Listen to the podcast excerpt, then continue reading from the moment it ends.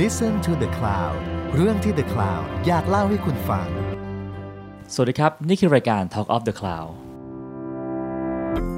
ดร.รักษ์ วรกิจ ภัวคาธรเป็น MD ของธนาคารเพื่อการส่งออกและนำเข้าแห่งประเทศไทยหรือ Exim Bank การเข้ารับตำแหน่งในวัย47ปีทำให้เขาเป็นหัวเรือใหญ่ของธนาคารที่อายุน้อยที่สุดในประเทศไทยแล้วเขาก็ยังทำให้ธนาคารบรรลุเป้าสินเชื่อปี 2564 โดยใช้เวลาเพียงแค่ 5 เดือนเท่านั้นจากนั้นเขาก็ขยายบทบาทของธนาคารไปมีส่วนช่วยแก้ปัญหาต่างๆให้ประเทศเบื้องหลังความสำเร็จในการบริหารงานของดร.รักษ์คือแนวคิดที่เรียกว่า Quick Win มันคืออะไรและพาองค์กรไปสู่ความสำเร็จได้อย่างไรดร.รักษ์จะมาเล่าให้เราฟังครับ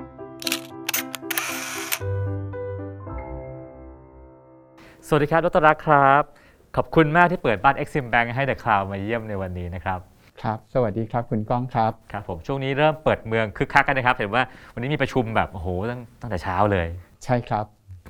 ครับผมเอาละครับผมมาคำถามแรกนะครับหลายคนคงสงสัยว่าเอ๊ะ Exim Bank เนี่ยมันเป็นธนาคารอะไรนะเป็นธนาคารที่กู้เงินหรือรับฝากเงินมีตู้ ATM เหมือนแบงก์อื่นเข้าไหมนะ Exim Bank คืออะไรครับดร.รักษ์ครับเราเป็นลูกคนที่4ตามสูจิบัตรของกระทรวงการคลังนะครับเราคลอดออกมาเพื่อทำหน้าที่ทำพันธกิจในมุมของการส่งเสริมการส่งออกและนำเข้าของผู้ประกอบการไทยชื่อเต็มเราคือธนาคารเพื่อการส่งออกและนำเข้าแห่งประเทศไทยนะครับเมื่อ27ปีที่แล้วเนี่ยเราเกิดขึ้นมาเพื่อที่จะทำหน้าที่ในการทำให้ผู้ประกอบการไทยเนี่ยสามารถทำธุรกรรมในการส่งออกสินค้าหรือบริการและนำเข้าวัตถุดิบหรือว่าเครื่องจักรได้ในบริบทที่มันเปลี่ยนไป27ปีเนี่ยวันนี้เราทำหน้าที่ในการที่จะช่วยให้ทุนไทยสามารถที่จะโบยบินไปในเวทีโลกได้คุณก้องอาจจะเคยได้ยินว่าตอนนี้ทุนไทยหลายๆคนเนี่ยมีพื้นที่ในการที่จะแสดงศักยภาพเนี่ยในต่างประเทศมากมายนะครับไม่ว่าจะเป็นห้างสรรพสินค้าโรงไฟฟ้าพลังงานแสงอาทิตย์โรงไฟฟ้าพลังงานความร้อนใต้พิภพหรือแม้กระทั่งการสร้างธุรกรรมทางด้านการเงินใหม่ๆแปลกๆเพื่อที่จะให้มันเหมาะกับบริบทโลกที่มันเปลี่ยนไป Exim Bank ก็ทำหน้าที่เหล่านั้นทั้งนั้นคราวนี้เราก็มาลองดูว่าถ้าเราสามารถที่จะช่วยให้ผู้ประกอบการไทยเนี่ยสามารถที่จะแข่งขันได้ดีขึ้นนะครับเราต้องมาถอดสมการอย่างไรเราก็มาถอดสมการตรงที่ว่าตอนนี้เนี่ยผู้ประกอบการไทยที่ผ่านตัวเองมาเป็นผู้ส่งออกได้เนี่ยยังมีจำนวนน้อยอยู่เมื่อเทียบกับประเทศที่เป็นคู่แข่งอย่างเวียดนามในมุม3ล้านรายที่อยู่ในสัมมโนธุรกิจเนี่ยให้คุณก้องถ่ายว่ามีกี่เปอร์เซ็นต์ที่สามารถที่จะผ่านตัวเองมาเป็นผู้ส่งออกได้ผมว่าถ้าคนไทยน่าจะมี10ขึ้นฮะ10 20อะไรอย่างงี้มั้ยฮะเรื่องจริงมันคือแค่ 1% คือใน3ล้านรายเนี่ยมีคนที่สามารถสร้าง global transaction หรือว่ามีการค้ากับต่างประเทศได้เนี่ยเพียงแค่ไม่ถึง 30,000 รายและตัวเลขนี้ไม่เปลี่ยนมาหลายปีแล้วมันก็เป็นที่มาว่ามันถึงเวลาของ Exim Bank นะครับที่ควรจะต้องปรับแนวทางในการดำเนินธุรกิจแล้วก็แนวทางในการที่จะให้บริการผู้ประกอบการเมื่อก่อนเรามอง SME ทั้งประเทศ3ล้านคนหน้าตาเหมือนกันเลยทุกคนเดินเข้ามาก็เป็นสมชาย หรือสมหญิงแต่วันนี้เนี่ยเราจะเห็นความหลากหลายของผู้ประกอบการความแตกต่างในเรื่องของช่วงของการทำวงจรธุรกิจของเขาบางคนอยู่ในช่วงเริ่มตั้งไข่บางคนไปไกลแล้วบางคนกำลังอยู่ในช่วงที่พูดง่ายๆลูกผีลูกคนกำลังจะดีคลายสิ่งเหล่านี้เป็นสิ่งที่เราต้องออกแบบผลิตภัณฑ์ให้มันตรงจริตกับจังหวะที่เขากำลังวิ่งหรือเขากำลังเดินภาพนี้ก็เป็นภาพที่เราก็ปรับตัวตนของ Exim Bank ผ่านการทำสิ่งที่เราเรียกว่า transformation องค์กรภาครัฐอย่าง Exim Bank มีอายุ27ปีเต็มในปีนี้นะครับปีหน้าเราก็ก้าวเข้าสู่28ปีแล้วเราต้องเปลี่ยนถ้าเราไม่เปลี่ยนเราจะไม่มีพื้นที่ยืนในโลกที่เราคิดว่ามันเป็น the next normal มันไม่ใช่ the new normal นะครับมันคือ the next normal chapter ใหม่ในพุทธศักราชใหม่เนี่ยมันเป็นความท้าทายไม่ใช่แค่ผู้ประกอบการแม้กระทั่งภาครัฐอย่างพวกผมเนี่ยก็ต้องมีการปรับตัวสิ่งเหล่านี้เป็นสิ่งที่เราต้องเตรียมความพร้อมของเราเพื่อที่จะให้เราไปสามารถช่วยคนตัวเล็กๆอย่างผู้ประกอบการ SME ไทยได้ครับผมซึ่งเดี๋ยววันนี้นะฮะเราจะคุยกับนายแบงค์ที่สนับสนุนการส่งออกนะครับเพราะฉะนั้นใครเล็งเรื่องการส่งออกเอาไว้อยากรู้ว่าจะกู้เงินยังไงจะส่งออกยังไงให้เราปังอย่างที่ ท่านดรว่ารอฟังนะครับเดี๋ยวมีลายแทงแน่นอนครับทีนี้ว่ากันว่านะครับตอนนี้ในวงการธนาคารเนี่ยว่ากันว่าดร.รักเนี่ยถือเป็นเกมเชนเจอร์คนหนึ่งแหละคือเขาเปลี่ยนแปลงวงการให้มันคึกคักขึ้นอย่างมากๆเพราะว่าส่วนหนึ่งคือแบ็กกราวด์ของดร.รักเป็นวิศวกรมาก่อนแต่อีกท่าไหนฮะถึงย้ายข้ามสายมาเป็นนักการเงินนะครับผมว่ามันเป็นเรื่องของธรรมะจัดสรรเนาะครับหลายๆอย่างมันอาจจะเรียกว่าเป็นเดสตินีก็ได้ผมเป็นวิศวกรที่ตอนนี้อาจจะต้องบอกว่าเป็นวิศวะเกิน คือเกินจากความเป็นวิศวกรมาเยอะมากทุกอย่างผมว่ามันอยู่ที่ประสบการณ์แล้วก็โจทย์ชีวิตในแต่ละช่วงเวลาในวันหนึ่งที่เราได้รับโอกาสในการที่จะได้ทำงานในองค์กรหรือว่าในโจทย์ใหม่ๆสิ่งเหล่านั้นเป็นสิ่งที่หลายๆคนก็มี2ทางเลือกปฏิเสธอยู่ที่เดิมอยู่ในคอมฟอร์ตโซนหรือว่าจะเดินออกมาจากคอมฟอร์ตโซนผมเป็นหนึ่งในคนที่ชอบเปลี่ยนแปลงทั้งเปลี่ยนแปลงตัวเองเปลี่ยนแปลง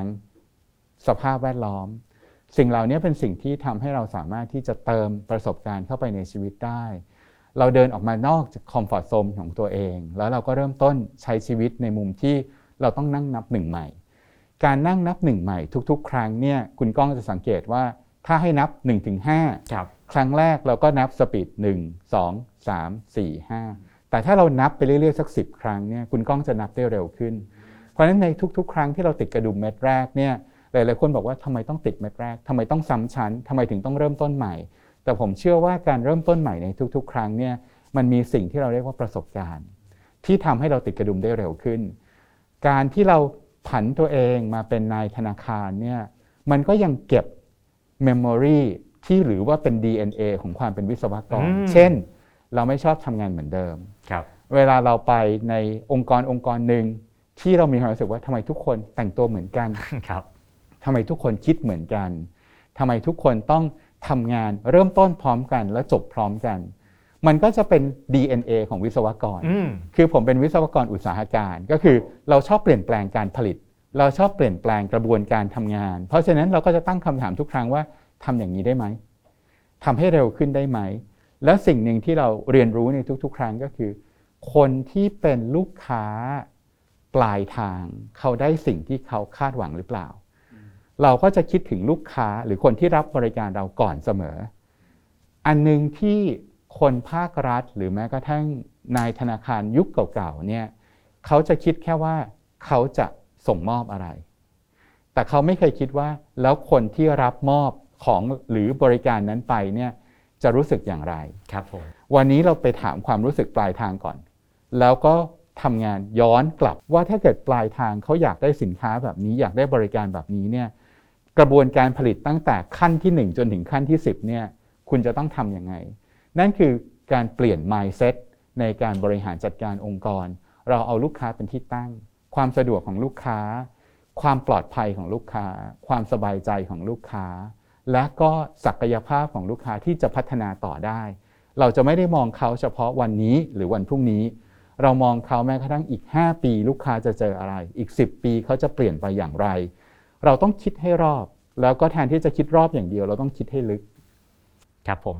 อีกสิ่งหนึ่งที่คนพูดถึงกันมากๆนะครับเมื่อพูดถึงชื่อของดร.รักก็คือว่าการเป็น MD หรือจริงๆก็คือเป็นตำแหน่งสูงสุดของธนาคารนะฮะในวัยเพียงแค่47ปีซึ่งถือว่าเป็นสถิติต่ำสุดของวงการธนาคารไทยนะฮะการเป็นผู้บริหารแบงก์ในวัยเพียงแค่47ปีเนี่ยมันมีข้อดีข้อเสียหรือทำให้เกิดอะไรตามมาบ้างครับผมว่าถ้าพูดถึงสถิติเนี่ยมันก็เป็นสิ่งที่ในทุกๆการเวลามันก็จะมีคนมาทำลายสถิติผมก็มีความเชื่อว่าอีกอนาคตอันใกล้ปีหน้าปีถัดไปเนี่ยมันก็อาจจะมีนายธนาคารที่อายุ38-39 ก็ได้ครับแต่ประเด็นของผมเนี่ยมันอยู่ที่การเติบโตขึ้นมามากกว่าการเติบโตมาในสิ่งที่เราเรียกว่า diversity หรือความหลากหลายผมเติบโตมาจากภาครัฐนะครับเริ่มต้นที่ภาครัฐครับก่อนที่จะไปทำงานบริษัทข้ามชาติกลับมาภาครัฐอีกครั้งนึงกลับมาเดินทางแม้กระทั่งในองค์กรเดียวเนี่ยก็เดินทางจากการที่อยู่ฝ่ายขายอยู่หน้าบ้านมาอยู่กลางบ้านมาดูแลกลยุทธ์มาดูแลความเสี่ยงไปอยู่หลังบ้านไปแก้หนี้เสียนะครับหรือว่า ก่อนที่จะมาดำรงตำแหน่งกรรมการผู้จัดการที่ Exim Bank เนี่ยผมก็ไปเป็นผู้จัดการทั่วไปของบริษัทประกันสินเชื่ออุตสาหกรรมขนาดย่อมซึ่งถ้าพูดง่ายๆก็คือสับปะเหร่อ คอยดูสิ่งที่มันเคยเป็นหนี้ดีและกลายมาเป็นหนี้เสียการเข้าไปค้ำประกันสินเชื่อของผู้ประกอบการตัวเล็กๆกับแบงก์ใหญ่ๆ18-19แบงก์ภาพนี้เป็นภาพที่เรามีความหลากหลายจากสิ่งที่เราพบเจอมาในแต่ละขั้นของการเดินทางผมว่าภาพนี้เป็นภาพที่มันเหมาะกับโลกที่คาดเดาไม่ได้คุณก้องวันนี้เนี่ยปกติตอนเราเด็กๆเนี่ยเรามักจะเขียนไดอารี่แล้วเราก็จะตั้งความฝันเอาไว้ว่าปีหน้าฉันจะทำอะไรเราก็จะมีโกลของเราว่าปีหน้าฉันจะวิ่งมาราธอนยกตัวอย่างนะครับแต่วันนี้การที่คาดการณ์ลักษณะของการคาดการณ์อนาคตที่ไกลกว่าตัวมากๆเนี่ยมันไม่สามารถที่เอามาปรับใช้ได้ละแผนธุรกิจก็เช่นเดียวกันถ้าคุณไม่มีความหลากหลายในประสบการณ์เนี่ย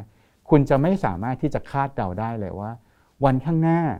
ธนาคารหรือสถาบันการเงินอาจจะเป็นสิ่งมีชีวิตที่สูญพันธุ์ก็ได้เพราะโลกมันเปลี่ยนไปมากนะครับภาพเหล่านี้เป็นภาพที่เราก็ต้องมานั่งดูว่าเรายังมีชีวิตอยู่ไหมอย่างล่าสุดเนี่ยผมก็เพิ่งออกคู่มือการเช็คว่าตัวเองเป็นซอมบี้หรือเปล่าของผู้ประกอบการว่า1คุณยังหายใจอยู่ไหมสมองคุณยังทำงานอยู่ไหมคุณยังมีกระดูกสันหลังอยู่ไหมเพื่อที่จะทำให้ตัวเองรู้ว่าตัวเองเป็นซอมบี้หรือเปล่าหลายๆคนเนี่ยชอบบอกว่าผู้ประกอบการไทย3ล้านรายเนี่ยจริงๆตายไปแล้วกว่าครึ่งแต่ไม่รู้ตัวเหมือนหนังเรื่อง The Others ตอนจบเนี่ยทุกคนเป็นผีหมดเลยที่คุยกันตั้งแต่ต้นจนจบเนี่ยภาพนี้เป็นภาพที่เราต้องพยายามสร้างเครื่องมือบางอย่างให้ผู้ประกอบการไทยสามารถที่จะเช็คสอบชีพจรหรือว่าปริมาณออกซิเจนของตัวเองได้สิ่งเหล่านี้ครับมันเป็นเรื่องของการเดินทางมาจากหลายๆที่มาจากหลายๆประสบการณ์แล้ววันหนึ่งที่เรามาอยู่บนอาจจะเป็นยอดพีระมิดขององค์กรหนึ่งเนี่ยเราจะเข้าใจคนที่อยู่หน้าบ้านคนที่อยู่กลางบ้านคนที่อยู่หลังบ้านอย่างล่าสุดที่เราดูแลการฉีดวัคซีนให้กับเพื่อนพนักงานเนี่ยให้คุณกล้องถ่ายผมฉีดใครก่อนผมเดาว่าต้องเป็นด่านหน้าพวกพนักงานตามคาเชียร์เลยเคาน์เตอร์นี่ป่ะฮะคนรถกับแม่บ้านทำไมล่ะครับเขาคือคนที่ดูแลเราอย่างใกล้ชิดแล้วก็สิ่งที่พูดง่ายๆชีวิตความเป็นอยู่ของเขาเนี่ยมีความเสี่ยงมากกว่าพวกเรานั่นคือการดูแลแล้วก็ค่อยถัดมาเป็นด่านหน้าเพราะว่าเป็นคนที่ดูแลใกล้ชิดกับพี่น้องประชาชนครับภาพพวกนี้ครับมันเป็นภาพที่เรามองต่างมุมหลายๆคนเขาอาจจะมีสูตรตำราพิชัยสงครามว่าถ้าขึ้นมาเป็นเบอร์หนึ่งแล้วเนี่ยมันจะต้องบริหารจัดการองค์กรอย่างไรแต่ของเราเนี่ยอาจจะเป็นการรบที่ไร้กระบวนท่าเราปรับตัวไปตามสถานการณ์และในขณะเดียวกัน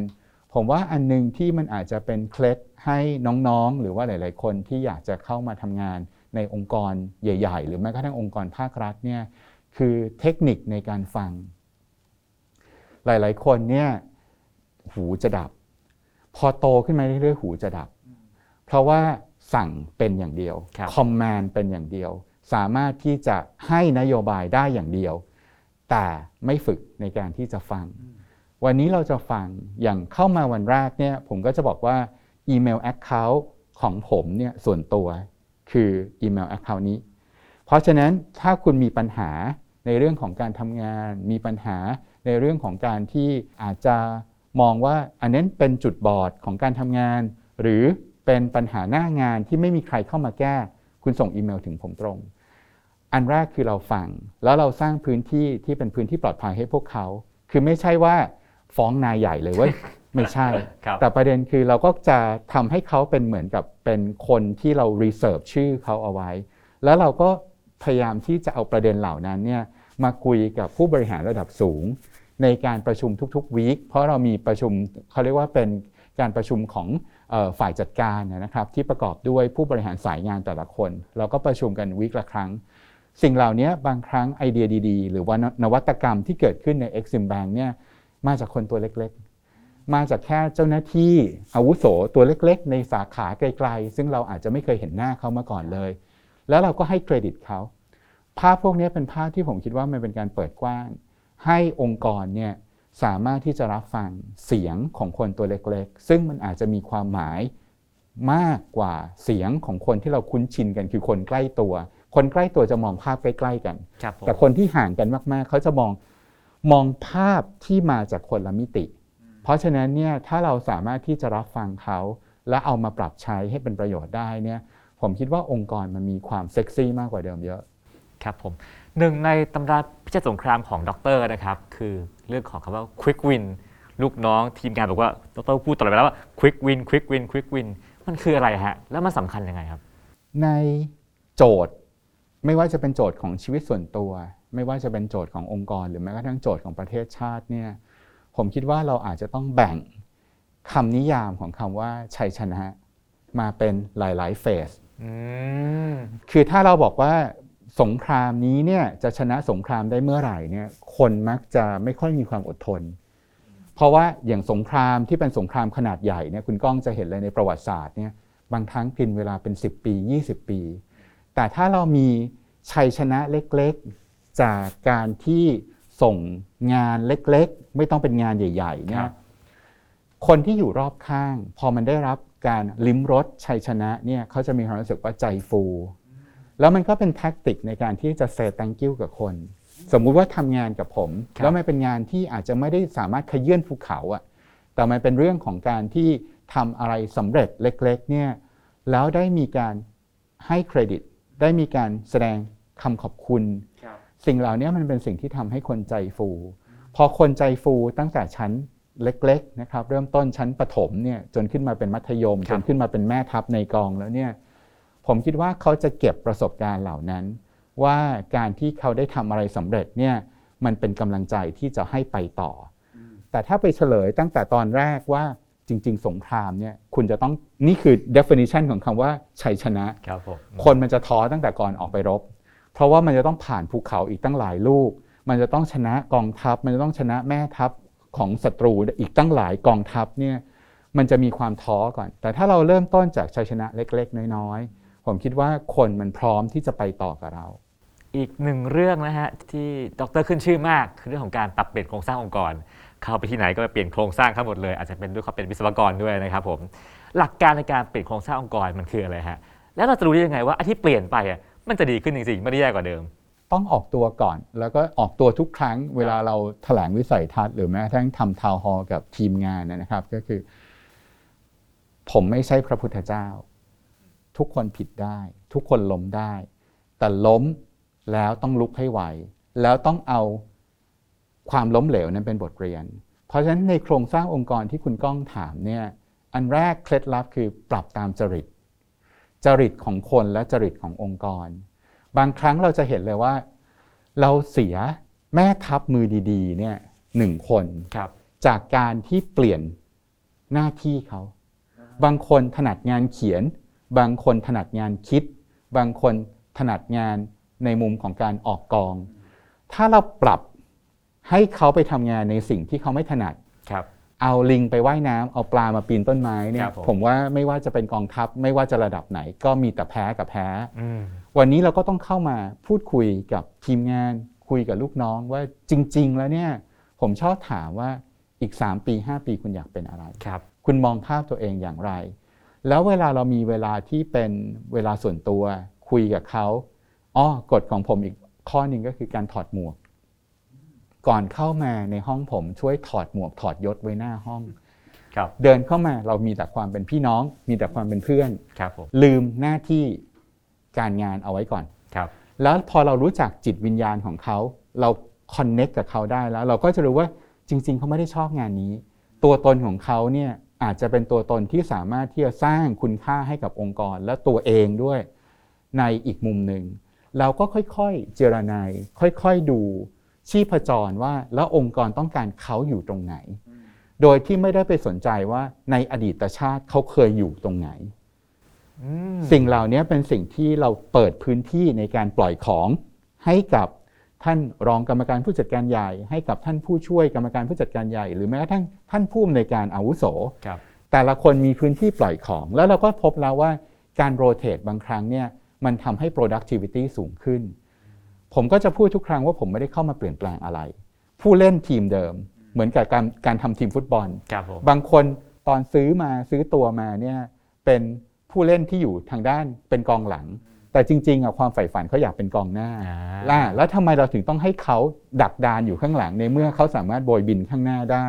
ภาพพวกนี้ก็เป็นภาพที่เราเอามาปรับใช้กับองค์กรแล้วในขณะเดียวกันเนี่ย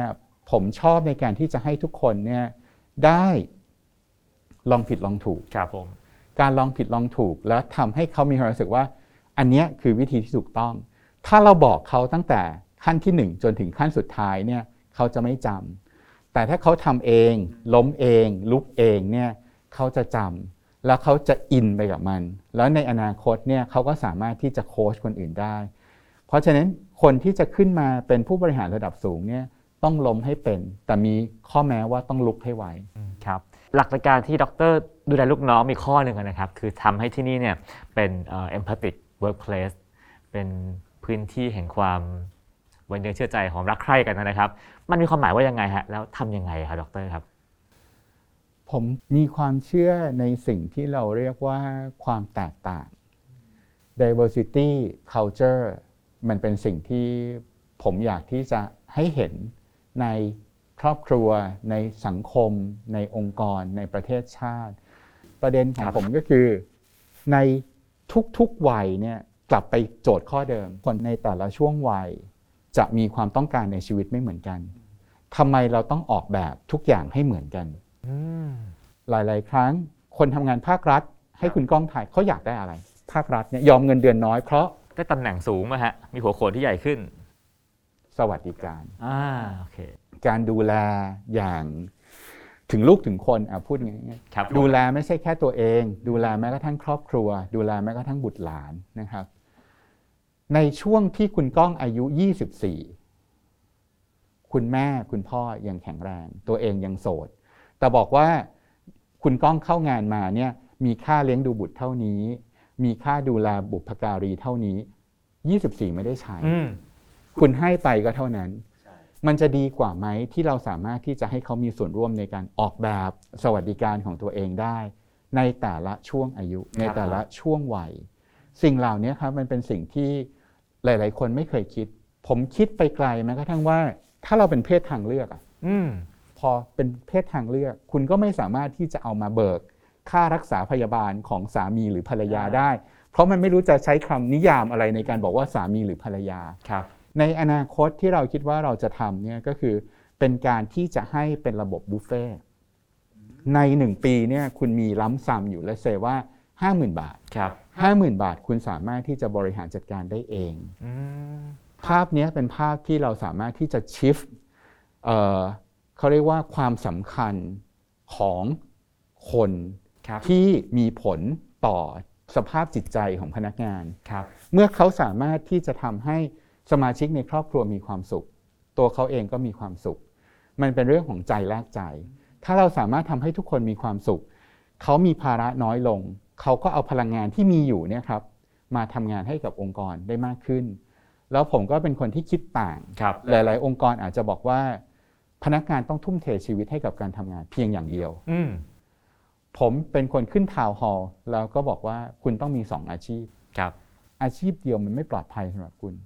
ถ้าวันข้างหน้าองค์กรเป็นอะไรไปต้องปิดองค์กรคุณมีอาชีพที่2แล้วหรือยังวันเสาร์ผมก็จะเอาคุณครูที่เป็นคนผัดข้าวผัดปูสูตรเมืองทองมาสอนทำอาหารให้เพื่อนพนักงานเพราะว่าผมต้องการให้เขาเห็นว่าชีวิตหลัง 18:00 นไม่ใช่ของผมเป็นชีวิตของคุณแล้วคุณก็สามารถที่จะทำรายได้เสริมได้แล้วโควิดเนี่ยมันเป็นนาฬิกาปลุกคุณมีอาชีพเดียวไม่ได้นั่นคือสิ่งที่เราพยายามที่จะทำให้เพื่อนพนักงานเนี่ย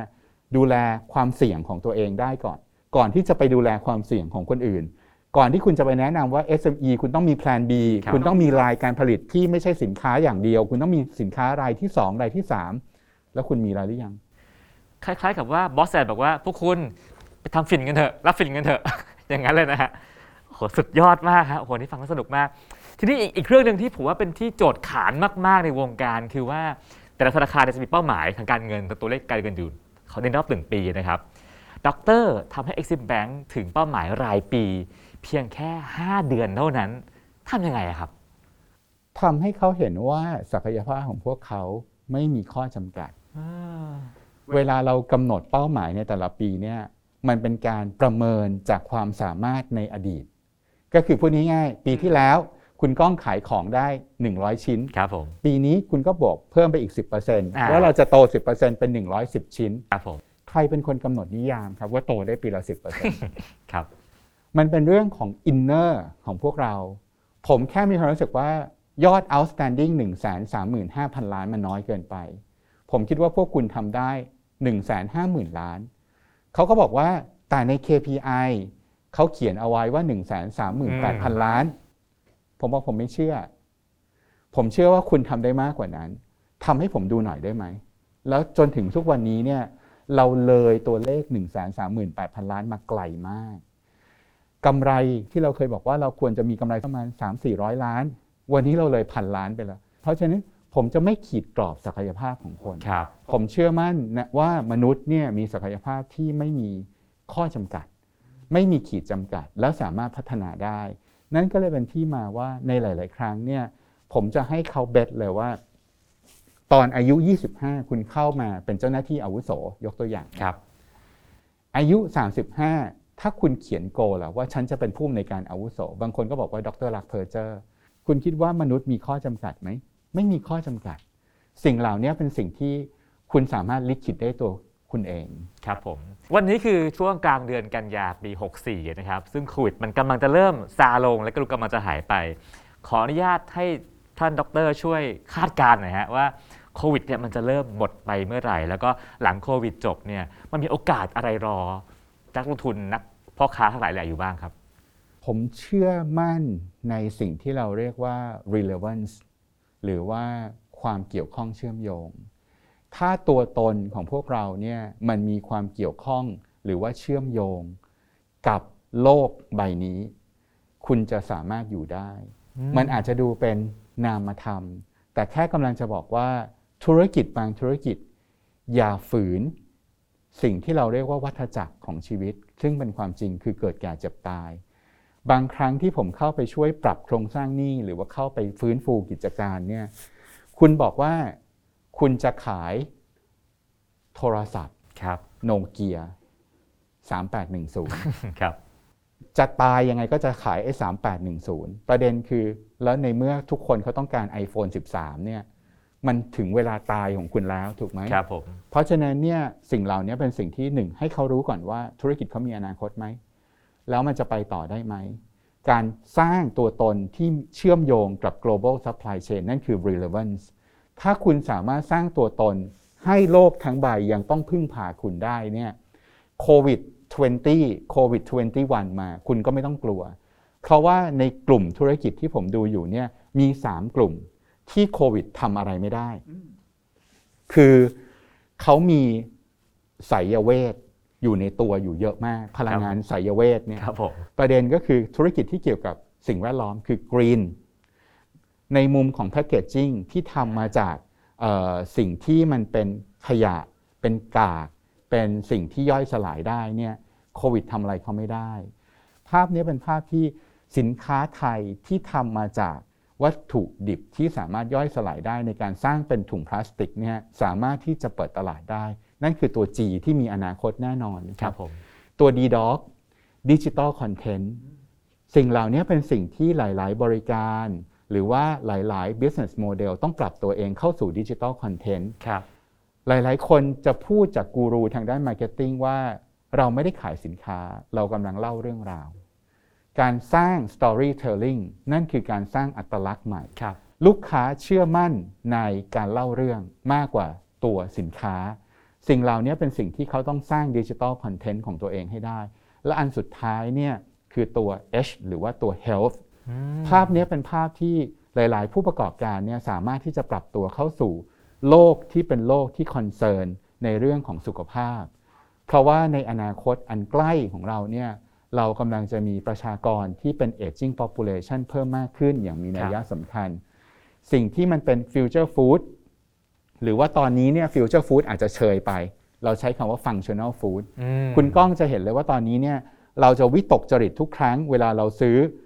น้ำดื่มหรือว่าแม้กระทั่งอาหารที่เป็นอาหารสำเร็จรูปเราจะพลิกดูก่อน high sugar หรือเปล่า low sodium ไหมนะครับกี่แคลอรี่ ภาพพวกนี้เป็นภาพที่มันเป็นจริตของคนที่อยู่ในโลกอนาคตว่าเขาเนี่ยคอนเซิร์นสิ่งที่เขาคอนซูมเข้าไปทุกๆวันถ้าเราสามารถที่จะปรับตัวเองปรับการให้บริการหรือแม้กระทั่งปรับผลิตภัณฑ์ของเราเนี่ยให้เหมาะกับลูกค้าในโลกอนาคตได้เนี่ยคุณมีที่ยืนแน่นอนวันนี้เศรษฐกิจโลกเติบโต 6% นะครับทั้งโลกสิ่งที่มันเป็นโมเมนตัมในการเติบโตของโลกเนี่ยคือเงินเยียวยาที่ทั้งโลกเนี่ยปั๊มเข้ามาในระบบเศรษฐกิจที่เป็น global นะครับ scale ในเงินเยียวยาเนี้ยมันก็มี 80-90% ที่มันมาในมุมของสินค้าที่เป็นอุปโภคบริโภคมันเป็นโอกาสของสินค้าไทยแต่พอมันเป็นปี 2565 เนี่ยเงินเยียวยาพวกนี้มันจะหมดไปมันเป็นเรื่องของตัวจริงเสียงจริงและอัตลักษณ์ของตัวตนของผู้ประกอบการละว่าคุณสามารถที่จะมีที่ยืนในเวทีโลกในปีหน้าหรือเปล่าซึ่งเวทีโลกในปีหน้าเนี่ยเป็นเวทีที่ไม่เคยปราณีใครคนแข็งแรงไม่ใช่ว่าจะอยู่รอดมันเป็นเรื่องของการปรับตัวเพราะฉะนั้นผมถึงอยากที่จะให้ทุกคนทำตัวเป็นน้ำครึ่งแก้วแล้วศึกษาข้อมูลว่าโลกที่มันกำลังจะอยู่ใกล้ๆปลายนิ้วมือของเราเนี่ยมันเป็นโลกที่มีความต้องการแบบไหนลักษณะใดและตัวเราเองเนี่ยยังมีความเกี่ยวข้องเชื่อมโยงหรือว่า relevance กับสิ่งเหล่านั้นที่เป็นโลกอนาคตอยู่หรือเปล่าครับเมื่อกี้ดร.ก็แจกลายแทงไป3อันนะฮะ GDH นะฮะ Green Digital Content แล้วก็ Health 3อันนะฮะทีนี้ฮะสุดท้ายแล้วครับดร.ครับคือตอนนี้เราเปิดเมืองนะครับผมแล้วก็เปิดห้างเปิดตลาดเปิดโอกาสมากมายหลายๆคนที่ผ่านนักบอกฉะนั้นเปิดเพจขายของหารายได้จากวิธีการเปิดเพจขายของผ่านแพลตฟอร์มออนไลน์แต่ผมเชื่อว่าดร.มองใหญ่กว่านั้นอยากจะช่วยให้คนไทยส่งออกกันมากขึ้นคำถามก็คือว่าถ้าเกิดว่ามีคนที่ฟังอยู่แล้วบอกว่าเฮ้ยฉันอยากลุยว่ะตลาดไทยมันเล็กไปละอยากส่งออกไปข้างนอกควรจะทำอย่างไรแล้วก็ Exim Bank ช่วยอะไรได้บ้างครับอันแรกเรากำลังจะทำแพลตฟอร์มนะครับเราคงไม่อาจหารขนาดสร้างแพลตฟอร์ม e-commerce ขึ้นมาเองเราก็จะแต่งงานกับแพลตฟอร์ม e-commerce ที่เป็น global e-commerce ก็คือแพลตฟอร์มระดับโลกแล้วก็ไปซึ่งพูดชื่อได้ไหมครับ Thailand Pavilion นะครับแล้วก็เราก็จะไปเช่าพื้นที่เป็นตลาดของเราเองที่มีป้ายติดหน้าตลาดว่า Thailand Pavilion นะครับในนั้นเนี่ยก็จะมีผู้ประกอบการที่เป็นลูกค้าหรือเป็นคนที่ให้ความสนใจว่าฉันอยากจะค้าขายในโลก e-commerce เนี่ยที่บอกว่า3นาทีวันที่9เดือน9มีรายรับเข้ามา100ล้านบาทเนี่ยหน้าตาของเงินก้อนนั้นหรือว่าโลกใบนั้นเนี่ยหน้าตามันเป็นยังไงฉันขอลิ้มลองได้ไหมมาลองเลยครับเราจะเริ่มต้นจากการสอนวิธีการถ่ายรูปสอนวิธีการเขียนสคริปต์ของ storytelling ว่าคุณจะcommercial ผลิตภัณฑ์ของคุณหรือบริการของคุณแบบไหนถึงจะโดนแบบไหนถึงจะปังหลังจากนั้นถ้ามีคำสั่งซื้อจากปีเตอร์เราก็จะตามไปดูว่าปีเตอร์เนี่ยตัวจริงหรือไม่ตัวจริงเมื่อปีเตอร์สั่งซื้อสินค้ามีใบ PO เราจะตามเข้าไปให้วงเงินสินเชื่อให้คุณไปซื้อวัตถุดิบมาผลิตของให้ปีเตอร์และทั้งหมดทั้งมวลเนี่ยเราอยู่ในระบบที่เราเรียกว่าเป็นสภาพแวดล้อมที่ Exim ดูแลความเสี่ยงให้ตั้งแต่ต้นจนจบครับและไม่มีค่าใช้จ่ายโห1ปีแรกขออย่างเดียวอย่าขายฝิ่นอย่าขายเฮโรอีนอย่าขายของที่ผิดกฎหมายนะครับแล้วตั้งใจเรียนรู้เมื่อ1ปีผ่านไปคุณเริ่มลืมตาอ้าปากได้หรือว่าสามารถโบยบินได้ช่วยลงไปจากแพลตฟอร์มหรือตลาดใบนี้แล้วเราก็จะได้เอาน้องคนใหม่ที่เป็นผู้ประกอบการไทยใส่เข้ามาในระบบอีโคซิสเต็มเพราะฉะนั้นในทุกๆปีเราตั้งใจจะสร้างนักรบเศรษฐกิจเนี่ยในโลกเสมือนที่เราดูแลความปลอดภัยให้พวกเขาตั้งแต่ต้นน้ำจนถึงปลายน้ำเนี่ยปีละประมาณ 1,000 รายเติมเข้าไปในโลก e-commerce ที่เป็นผู้ประกอบการไทยไม่ใช่ขายของในประเทศที่เป็น e-commerce นะครับหมายถึงว่าสามารถที่จะข้ามโขงข้ามอิราวดีข้ามมหาสมุทรแปซิฟิกไปทำการค้าได้ออนไลน์นั่นคือที่มาของความฝันของผมแล้วก็ตอนนี้ก็จะเป็นพันธกิจของ Exim Bank ในการที่จะดูแลผู้ประกอบการครับผมเดาว่านี่คือน่าจะเป็น Quick Win นะฮะทำ Thai Pavilion แล้วชัยชนะสุดท้ายมันคืออะไรครับสำหรับดร.ครับวันก่อนผมก็ได้ฟังคำพูดหนึ่งนะครับซึ่งมันทำให้ผมอาจจะรู้สึกคึกเหิมคนเวียดนามพูดว่าคนไทยชอบเอาเขาไปเปรียบเทียบว่าเวียดนามเป็นคู่แข่งไทยเขาพูดว่าเขาไม่ใช่คู่แข่งไทยเขาเลยจุดนั้นมานานแล้ว เขาโพสิชันตัวเองอยู่ระหว่างจีนกับสิงคโปร์วันนี้มันทำให้เรามองว่าทำไมเขาถึงบอกว่าเขาไม่ได้เตะบอลในถ้วยเดียวกับเราแล้วนั่นคือที่มาว่าต่อให้เราใส่คนเข้าไปปีละ500ปีละพันคนเนี่ยเอมของเราเนี่ยก็คือเราต้องเอาความเป็นหนึ่งในอาเซียนกลับมาให้ได้ในระยะเวลาที่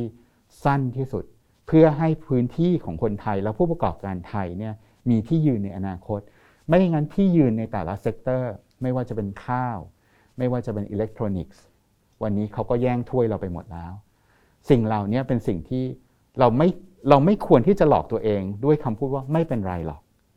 มัน does matter และถ้า does matter การที่จะกลับมาชนะอีกครั้งหนึ่งเนี่ยคุณต้องปรับทีมยังไงอันนั้นคือความใฝ่ฝันของผมมากกว่าว่าเตรียมพื้นที่สำหรับอนาคตไม่ว่าจะเป็นองค์กรภาครัฐเอกชนและรวมถึงเยาวชนของประเทศครับ